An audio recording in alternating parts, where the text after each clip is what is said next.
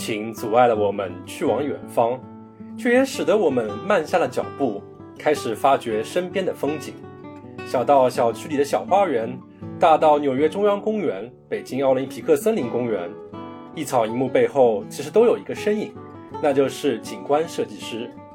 一个看上去稀松平常的小坡，一片随意生长的植被，乃至一路碎石，其实都蕴含着很大的考量与巧思。那么，这期节目就让我们随着纽约景观设计师 W 一起，看看公共景观背后的艺术与技术。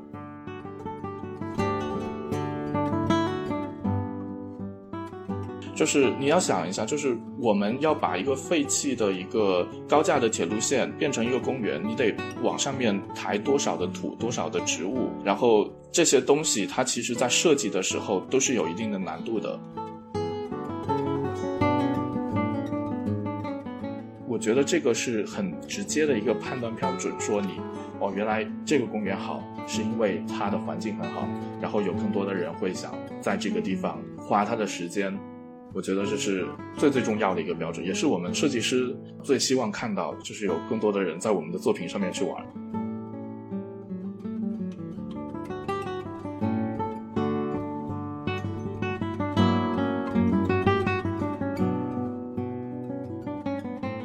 这里是牛油果烤面包。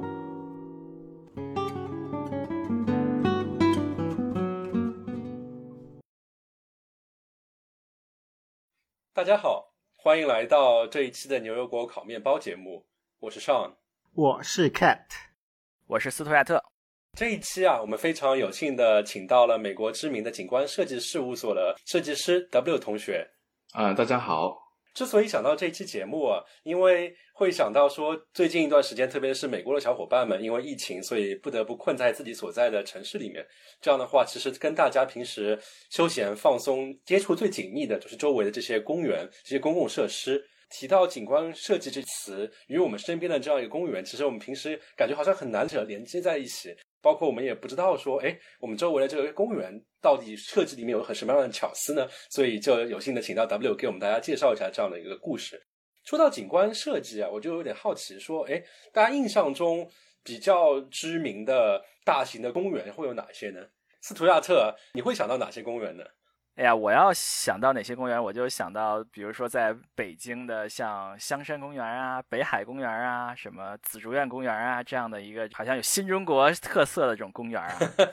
比如说我在纽约嘛，所以其实大家印象最深刻的应该就是纽约的中央公园，就是在寸土寸金的呃曼哈顿，它能够开辟出这么大一个大方块，然后为市民提供一个活动的场所。其实上这就是中央公园在。整个城市当中一个很重要的一个作用，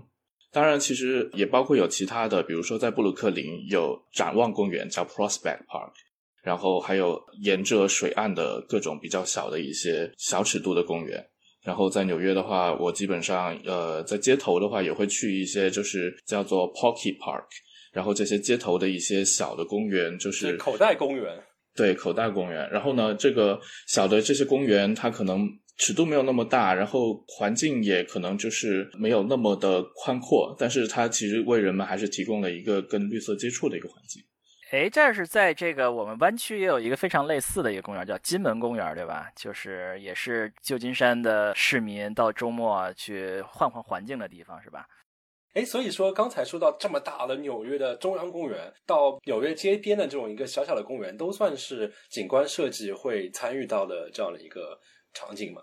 对。如果从尺度上来说的话，景观这个词其实能够涵盖从很小的一个尺度到很大的一个尺度的东西。就是你既可以是一个自家的一个庭院、一个园林，你自己呃私人的一个场所、一个后院，都可以算是你的景观设计的对象。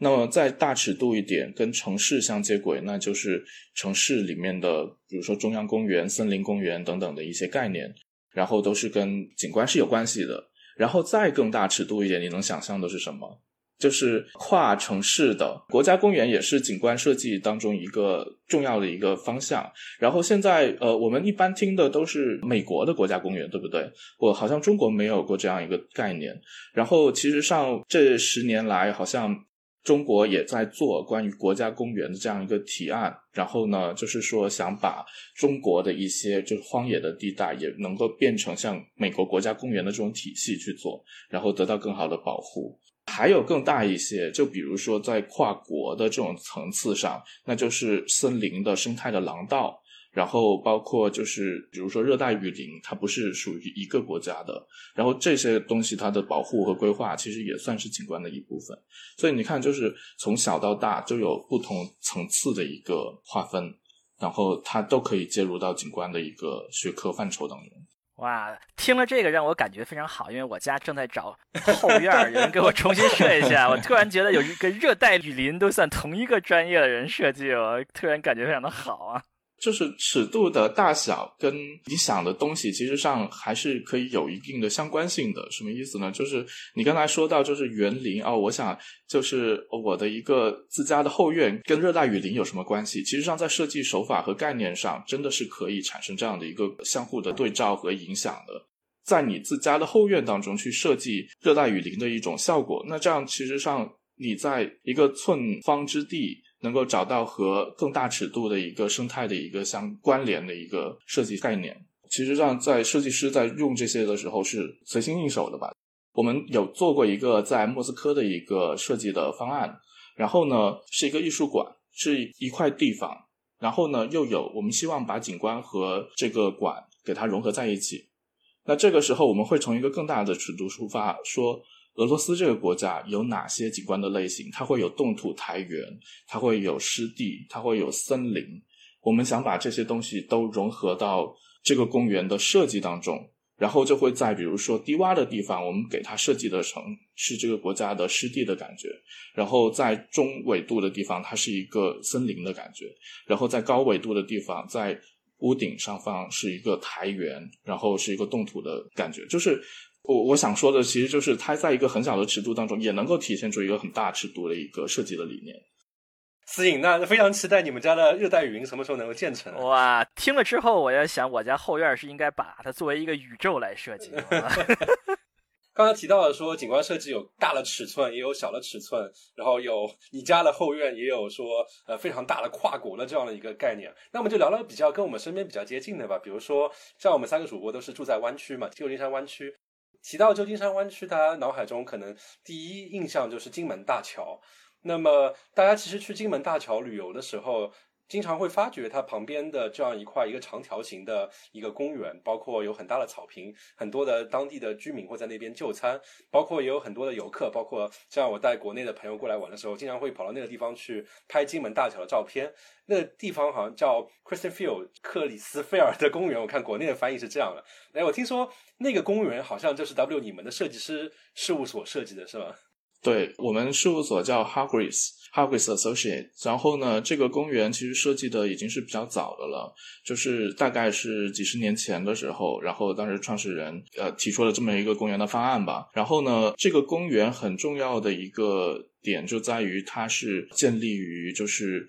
以前的空军的一块废弃的飞机场，然后呢，通过对于飞机场的一个改造和对它土壤的一种提升和改良，然后呢，通过公园的方式，使得人能够去和这块场地去亲近。人在其中的时候呢，不会因为以前的一些废弃物，然后会对人体有伤害，这是他在设计的时候会重点去考量的一个地方。哦，所以说克里斯菲尔德就是英文 Christian Field，Field 就是一个场这样一个场，然后对，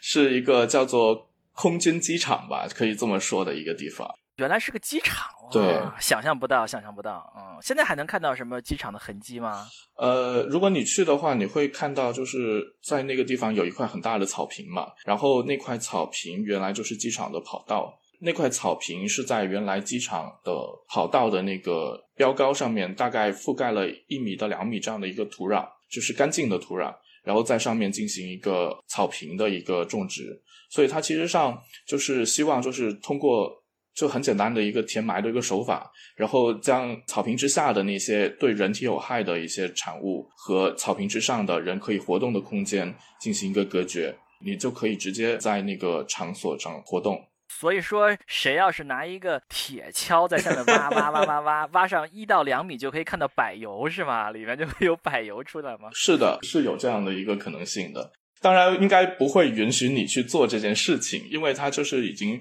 设计好的了。就景观上面有很重要的一个点，就在于对于废弃的一些工业遗址的改造。The Crissy Field 呢，就是在这个方面其中一个比较成功的一个案例。然后还有一些，比如说在呃纽约，比如说把原来的垃圾填埋场变成一个公园。你想想，垃圾都在下面，它怎么办？它需要有很多的一些隔绝的方式。和上面的那个景观的设计能够形成一个相当于一个 liner 一个隔离带的一个作用，然后呢，隔离带之下的垃圾呢，它还会降解，还会渗出各种各样的污水，然后这些东西你都需要在景观当中去设计和处理。那么隔离带之上的那些景观，它未来还会生长，你要怎么样去安排它？其实上都是都是景观师在考虑的一件事情。哎，我看刚才你提到就是废弃场地的处理，我觉得好像蛮多我知道比较知名的景观的设计都是这个类型。我记得纽约有个网红地方就是高线公园，它相当于也就是一个废弃的高架嘛，还是什么样的改建出来？对，那个地方我非常喜欢。嗯，对，纽约的这个高线公园呢，其实是呃 James Conner 这个景观设计师，然后一直在大力敦促下，然后形成的这么一个呃现在的一个很好的一个景点。就是你要想一下，就是我们要把一个废弃的一个高架的铁路线变成一个公园，你得往上面抬多少的土、多少的植物，然后这些东西它其实在设计的时候都是有一定的难度的。然后通过对于整个高线这个公园的设计，它其实也引来了很多的人，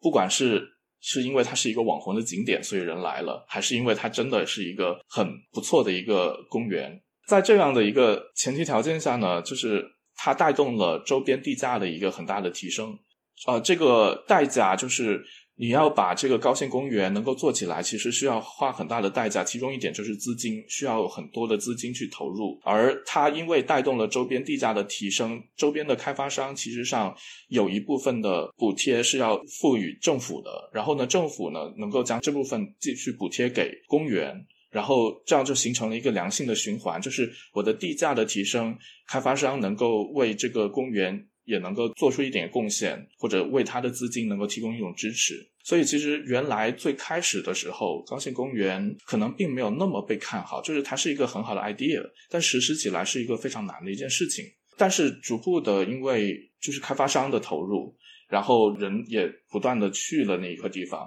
它原来一期的时候只是一块非常非常短的一条线，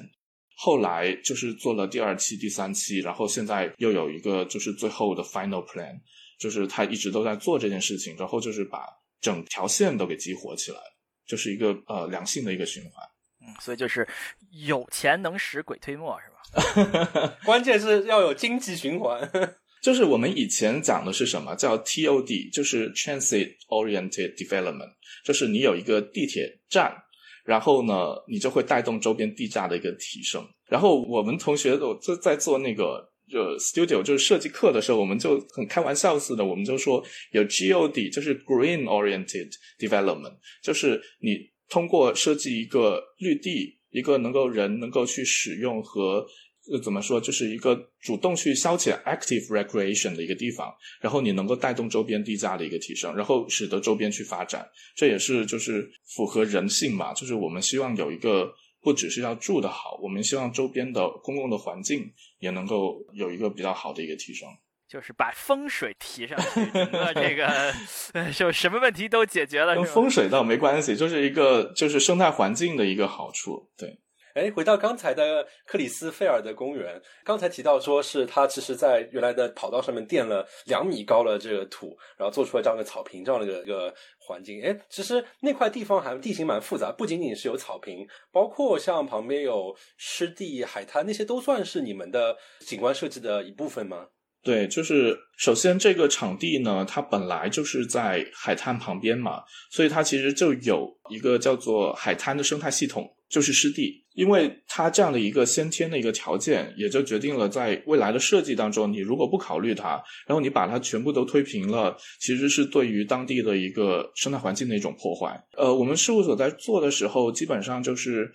根据原来的湿地的一个条件，那个空军的基地，怎怎么说，就是空军的飞机场那一块地方，其实上有一部分已经侵占到了湿地当中来。那么我们要怎么样通过设计把原来的空间还给湿地？然后呢，就是怎么样通过种植引种更多的树木，然后使得整个生态系统能够更加的完整，就是整个环境当中你会去考量的一个地方。就是湿地是在你去接近啊金门大桥之前，经过草坪之前的那一块地方。当时去的时候会感觉非常的舒服，因为左右两边都是当地的植物植被，然后各种水鸟都在那个湿地上面。然后感觉就是一个比较亲近人的一个环境。原来这个海滩，大家看上去这么原生态的东西，其实也还是有设计师的思考在里面。看上去是原生态，其实是把跑道扒了以后 才恢复的。对，怎么说这件事情呢？就是有很多人就会觉得景观设计有的时候做完了之后，好像跟没有设计是一样的。就是特别是刚才我想这么说，不好意思跟你说。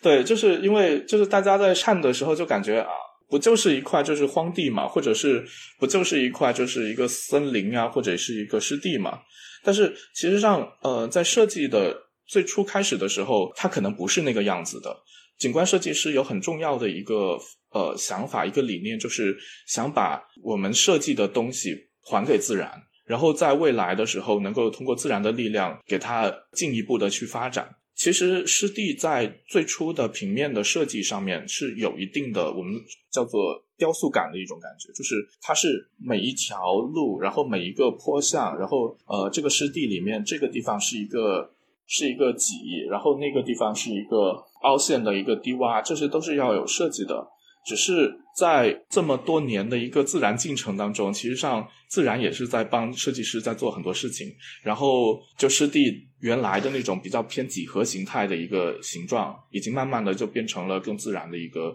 就是弯曲的一种呃保护区的一种感觉。所以现在我们就是完全就基本上看不出来是什么样的一个东西了。其实我在想啊，就是这种刚才你说到这种环自然的这种设计理念，其实对于普通人是有很多产生了很多的误解。其实我觉得真实情况下的自然要比我们平时能够接触到的自然要狂野的很多。什么你叫荒野求生的时候，没有人这么多人帮你设计景观设计啊，一不小心踏踏空了，就直接掉沟里面去是吧？什么掉山崖下面，稍稍微走一走就被什么什么石头给磕到了，这才是真正的自然。而且还有各种你不喜欢的小动物，野生动物。你就直接说蛇不就行了吗？还 有臭鼬啊，臭鼬也有啊。对，就人是一个非常怎么说呢？非常矛盾的一个东西。就是我们非常喜欢自然，但是我们又希望自然别离我们太近。就是太近了，你就可能会被它的一些东西所伤害到。每天我们不希望在一个水泥盒子里工作，我们希望去外面去找绿色。但是我们同时，我们去找绿色的时候，我又不希望被蚊子叮，或者被蛇咬，或者被什么什么。这就是景观师在做的时候一定要考虑的一个东西，就是你想有一个非常生态的环境，但是你又不想被那些不利的因素所影响到，所以它两者是需要去设计的。而设计出来的产物，可能你不下意识的思考的话，你就不觉得是什么很重要的一个环境，好像感觉就没有设计过。但是其实上每一个地方，为了达到这种你不经意间的感觉没有设计过的样子。其实是需要去进行，呃，设计师需要经过很多轮方案的讨论，精心的去画那个那些图，然后最后得到了一个结果。那这样的设计和园林的设计的区别在哪儿呢？好像有点像园林的感觉呢。对我，我现在就想介绍一下，就是我们专业当中会说的三种自然 （three nature），就是第一自然、第二自然和第三自然。第一自然呢？刚才我就说到的是什么？叫做 the wilderness，就是旷野，就是最可怕的那种自然，就是丢在那里你会被狼咬那种，叫做真正的，就是 就是《Zelda》里面的那种自然。对，那种自然叫做原始的自然，那个自然是对人来说是有畏惧感的，就是很难受的，就是因为你是从那个自然里面走过来的，但是你自己是其实对它是有畏惧感。然后第二个自然呢，叫做。Productive landscape 什么呢？农业，就是工业的那些，比如说你要去采油的油田；农业的话，那就是田野，然后你的一个万亩良禽之类的，都算是第二自然。那些自然是什么？是被驯化过的，已经变成了专门用来给你提供粮食、用来给你提供用品的这一个自然。你会觉得它怎么样？它很无趣，对吧？对，然后它也是一种自然。那么第三种自然呢，就是我们所说的，就是人跟人亲近的这样一个自然，这叫做 contained nature。然后就是说，我们不管是你的后院、我们的公园，这些都是就是在怎么有一定的驯化条件之后，我又希望我能够跟自然建立某种关系的这样一个东西。然后这是我们景观师一直在想做的，就是你有不是那么的野，但是你又同时希望去跟它自然去建立一个关系。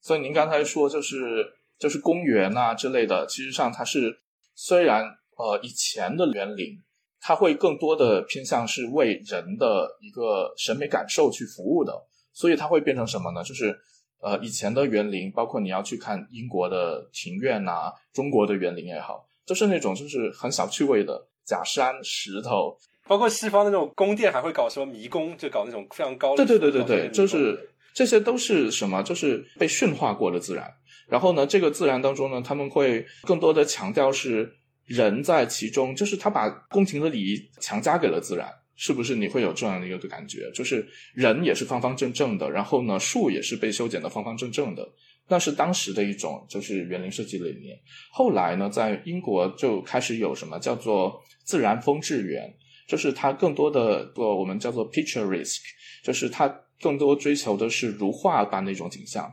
呃，你们去过的一些就是英国的园林有没有？就是想象一幅画，就是前面是一个草坪，然后有一个蜿蜒曲折的流水，背后是一大片森林，然后呢，在草坪的尽头呢有几个亭子，就是这样的一个私人的一个庭院，这样的一个画面，它不是一个自然就形成的一个画面。它是人要去挖那个湖，要去填那个坡，然后把所有的东西都安排好了，就是花费了很多劳动工人的汗水，然后才能形成那个缓的，然后草坪上面有鹿或者是羊在那吃草的这么一个，就是偏向于什么草原式的那种 pastoral 的那种景观。其实那些全都是要去进行设计的，包括那个水，那可能如果你没有一个工程条件去的话，那些水就干掉了，它就流掉了。Windows 桌面那些全都是假的，是吗？那个是真的，就是，但是有很多地方，就是比如说你要在你的刚才说你要在你的后花园，然后去做一个自然的东西，那个是需要代价的。比如说以前的那些宫廷的庭院，它其实很多都是从农田转过来的，但是为了你要去实现那种高处的坡，然后低处的低洼的水，其实上都是需要去最后去进行场地的重新再塑造。刚才提到了说，其实有很多的思考、设计和工作量在这样创造一个像自然但比自然温和的很多的自然这样第三种自然的状态。那我就比较好奇，一般来说在设计的过程中，嗯，景观设计师会有哪些手段来实现它的目的呢？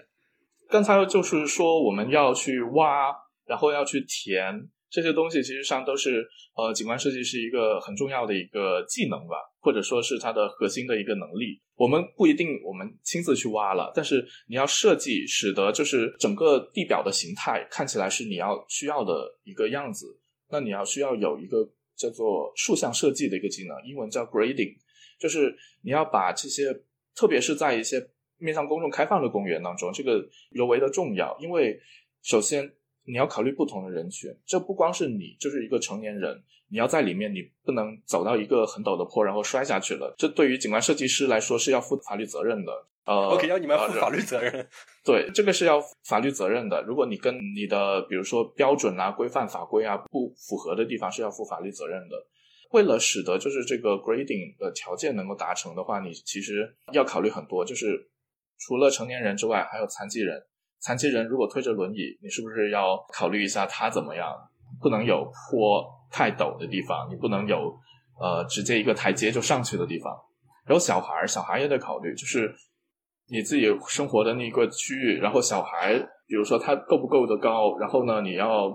就是他在这个地方玩耍的时候，这个坡是不是对他来说是一个很重要的一个就会跌落下去的一个地方？所以他所有的这些都是在美国的会有一本自己的一个叫 ADA 的一个准则，就是对残疾人来说需要去，比如说你的坡不能超过百分之五，对于轮椅，然后呢，对小孩来说，可能他有他自己的一个呃区域活动的时候，他要有安全的地面之类的这样一个要求。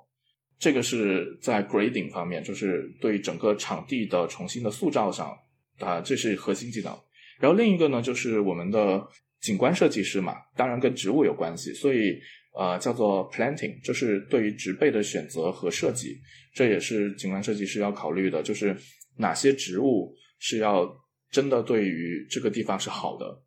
包括好看。除除了好看之外，什么这个好的是什么意思呢？这个也是大家需要去想的一件事情，就是植物如果你要去设计的时候，我们希望它是好看。然后呢，同时它在维护上面会怎么样？就比如有些植物，它就可能长得没有那么高。呃，比如说一个路上，它是不是来年它长得太旺盛了，你根本人就过不去了？这些都是需要去考虑的。这些树木呢，就是它的植被，然后在每年的从春夏秋冬，它到底会不会对当地的生态会有影响，也会考虑。比如说，呃，现在。比较重要的一个设计的理念就是，我们在选择植物的时候，会尽量的去选择一些当地的植物，叫 native plants。这个是很重要的一个，因为如果你不断的去引种外国的一些植物的话，会对当地的生态系统造成一个比较大的影响。就不管是你有意无意的了，这有例子吗？就是造成了破坏。就比如说，其实上以前美国的话，其实是很偏向于日本庭院的一些这种景观的设计的感觉嘛，所以它就会怎么样呢？就是在设计的时候会引种大量的一些亚洲的植物，然后这些亚洲的植物有一些是比较 friendly 的，比如说那个日本枫，就是日本的枫树，它是比较。小巧的叶子，然后比较就是偏日本的那种合适的感觉，但是有一些植物就可能没有那么 friendly，在它从亚洲移植到美国之后呢，就会造成一些比较大的影响。就是比如说虎杖这种植物，然后在中国可能大家都拿来做中药，但是呢，在这边呢，大家就没有办法知道这件事情，然后呢，也不会拿它来干什么。然后在这边呢，就其实上已经是变成了当地比较入侵物种的一其中一种了。就是还是建议，就是说用当地的植物，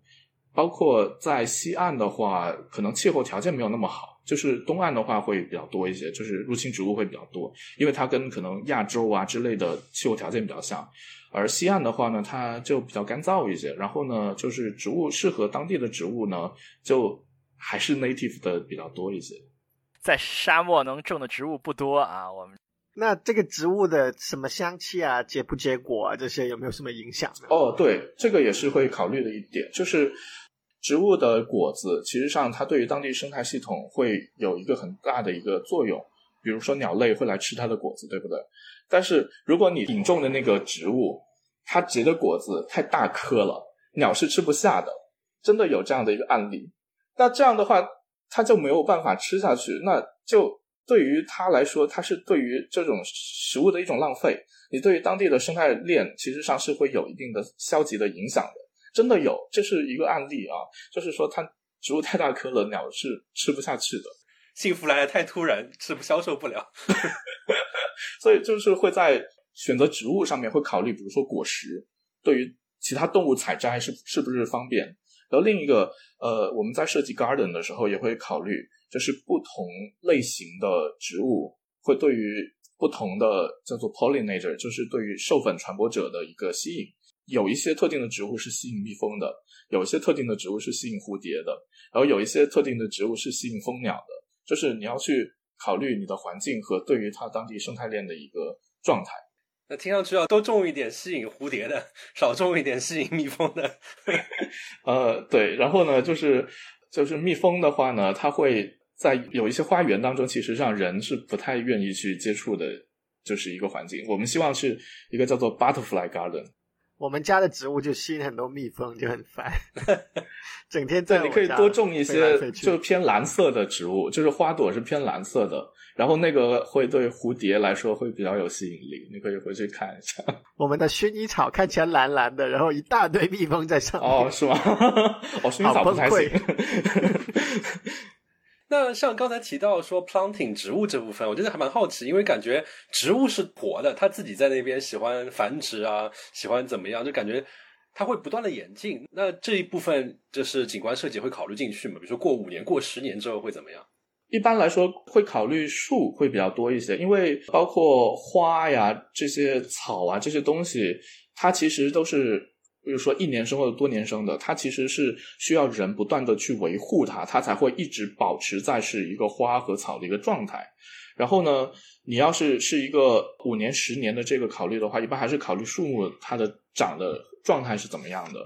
呃，我们现在做的一个项目是在费城，然后呢是要把所有的那个树木都要架在就是一个高速上面。就是我们想在高速上面呢做一个公园，然后呢你要把用结构的方式给它架在上面，还在开车的高速，不是高线公园那种不开车的高速了。对，就是上面是一条非常大的一个主干道，然后呢就是每天都很多车流要过去，然后我们现在设计的时候就要考虑，我你如果在上面去设置树木，你现在把它放上去了，它可能没有太大的问题，你放点土，然后种上树，可能它就能活。但是五年之后，它会长大，然后它不光是它的树冠会长大，它的根系会长得和它树冠的理想状态下啊，它的根系和它的树冠是一样大的。这个时候，它的你就想，它需要那么大的一个根系，那就需要那么多土才能够给它容纳下来。那所以说设计的时候，你就需要考虑，就是这些根系未来它怎么去生长，不然它就死掉了。你的土要有多少，都是到前期就是需要去考虑的。不然的话，这高速开着开着，突然一条树根在那边荡来荡去的。对，另一个就是要考虑，就是这个结构能不能承受得了。然后就是五年、十年之后，这个树长得是不是会太大了，或者它长得不大了，它就会死掉，这些都是要考虑。说起植被啊，我作为一个正在考虑我家前院后院 怎么修整的人，我在想，哎，我们对于植物最大的要求就是那个，首先要养得活，其次是我们那个雇的园丁要便宜，这是我们最现实的要求。那如果做一些大一点的项目，会有这样类似的要求吗？就是说要容易活，要维护起来，人工的这个费用要低。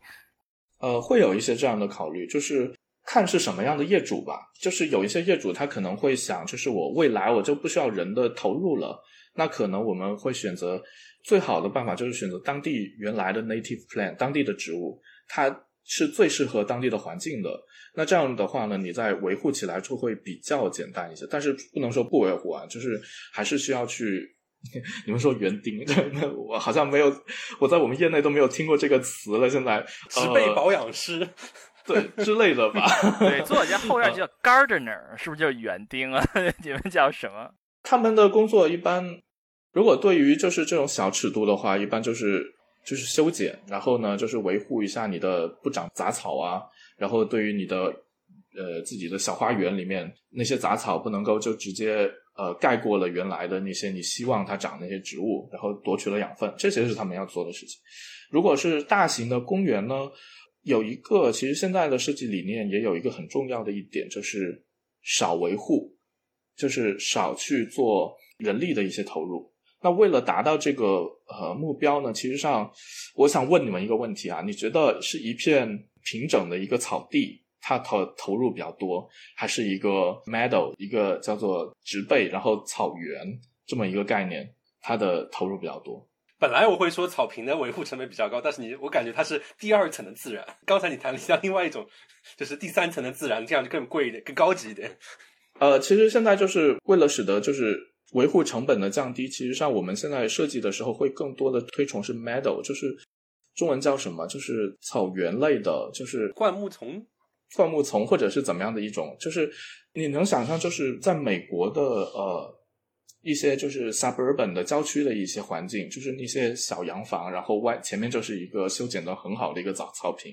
那样的一个环境，它其实是让人力的投入是很高的，因为就是你要不断的去修剪它，然后呢，你还要给它施肥，它才能长得好，然后还要去灌溉它，所以说一个品种的草坪，它其实投入上会比较高一些。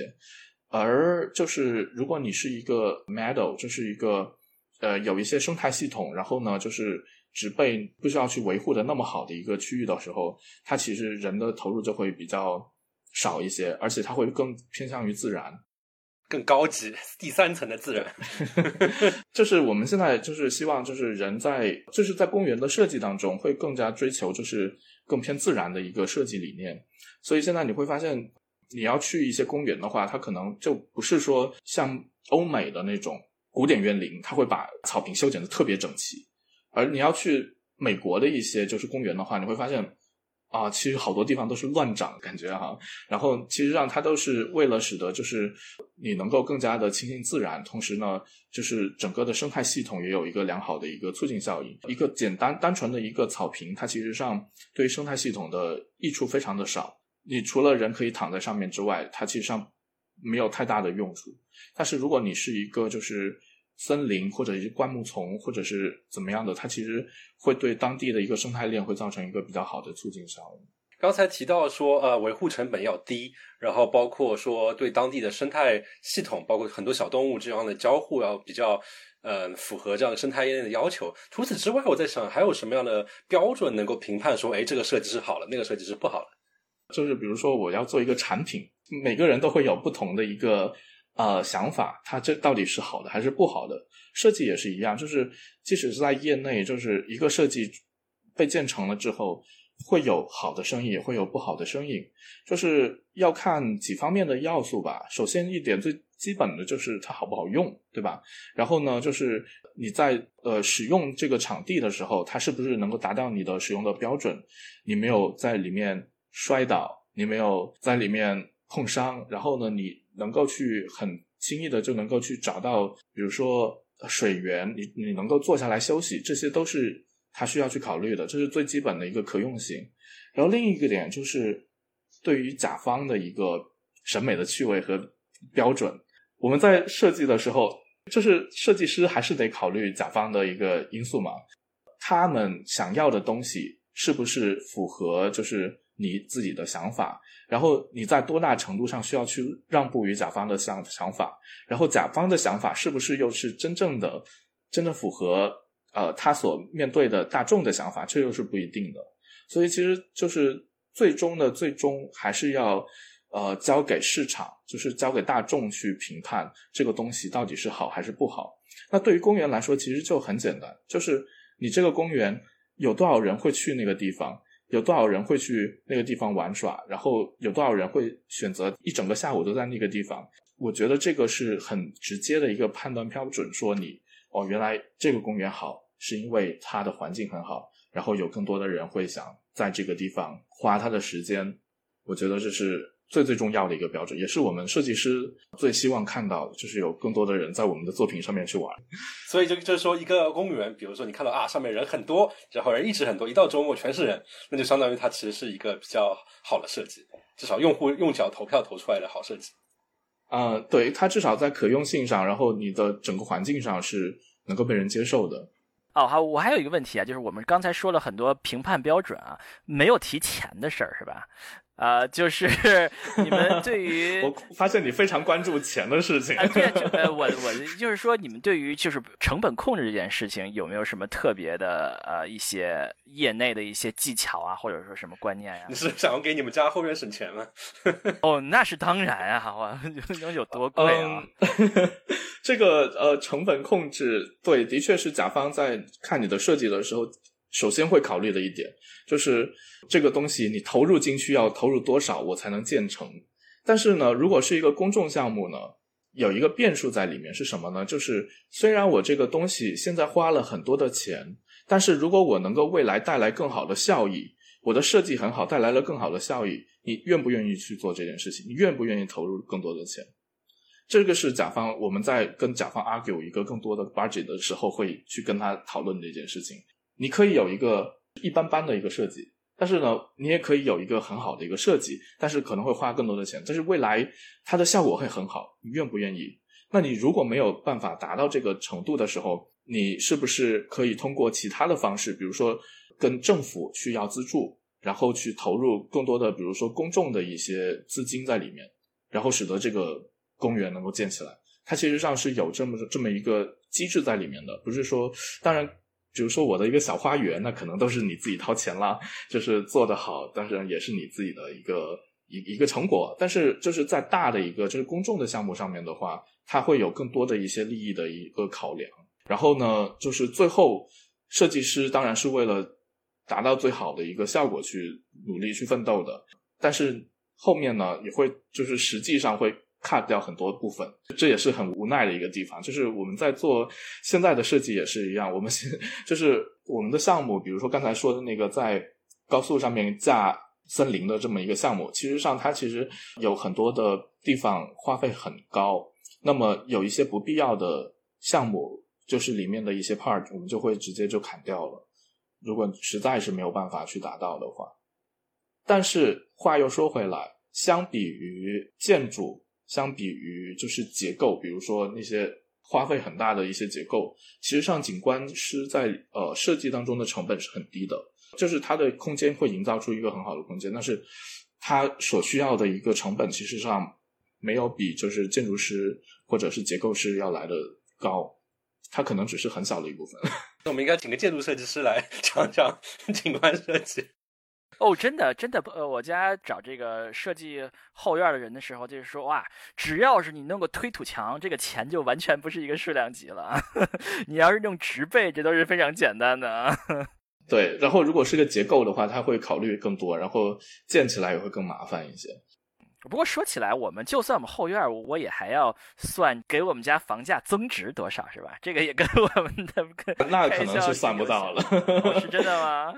看你在心里的价位是怎么样的吧，就是一个好的一个花园，的确为你的家会增色不少嘛。看来没戏了啊！看来以这个借口多花钱是没戏了，钱是赚不回来的，就要自己。哎，谈钱伤感情，真是的自己的家住的舒服最重要。一般就是景观师的话，就是做的还是比较偏大尺度的，然后你会在里面会考虑有多少人进来。有人流就代表了一个效益嘛，就是呃，你如果这个公园能够带来一个很好的一个人流的话，它其实周边的地价都会提升。当然，这些都是城市规划的一些尺度，就是一个理论在里面，就不是说单栋房子能够真的就会怎么样。当然，如果你把你的房子卖出去，然后做成一个公园，说不定旁边的地价会很高。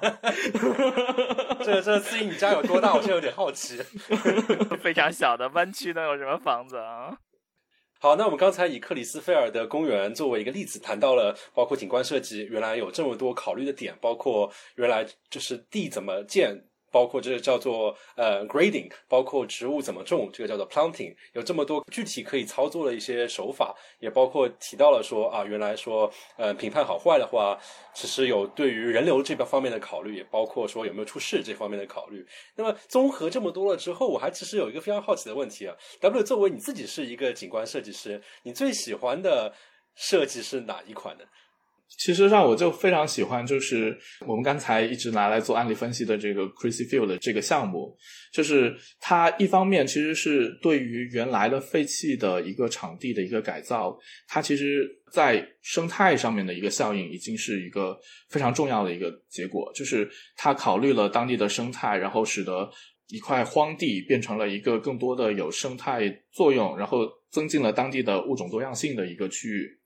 然后另一个呢，就是对于当地的一个居民的一个生活，其实是得到了一个丰富。它通过增加了公共的空间，然后呢，通过提供更多的就是活动的设施，然后比如说野餐的场地，然后呢，比如说去叫做 viewing，就是呃取景的一个场地，它其实上是丰富了当地人的生活。那么你。在闲暇之余的时候可以去的一个地方，同时你又可以在这样的一个公园，然后拍出一个很美的一个跟金门大桥的合照。这其实上它是一个呃很重要的对公众的一个效益。同时呢，它在我们说可能在设计上面，在美学上面，其实从业内来说也是一个很重要的一个探索，就是我们如何通过几何化的一些就是雕塑感的一种设计。在时间的逐步的进程当中，通过自然的力量，使得它和当地的生态更好的融合在一起。其实上，在设计上面是有比较多的一些探索的。我觉得它在不管是在美学上，还是在就对于生态上面，然后对于当地人的生活，我觉得都是有很大的一个积极的作用，所以我很喜欢这个方案。今天非常感谢 W 跟我们讲解了这么多，这个我们平时都会没有注意到，以为这是自然的自然背后的很多设计、景观设计的一些思考和一些专业在里面，让我想起来一句话，就是“一草一木皆有情”。现在我想，就是皆有情的情，可能不是草木的情，而是背后的一些设计师的情。那也感谢大家来收听我们这一期的牛油果烤面包节目。然后，如果大家喜欢的话，可以在各大平台上面订阅我们的频道。那我们后会有期，下期再见，拜拜。拜拜，谢谢大家，拜拜。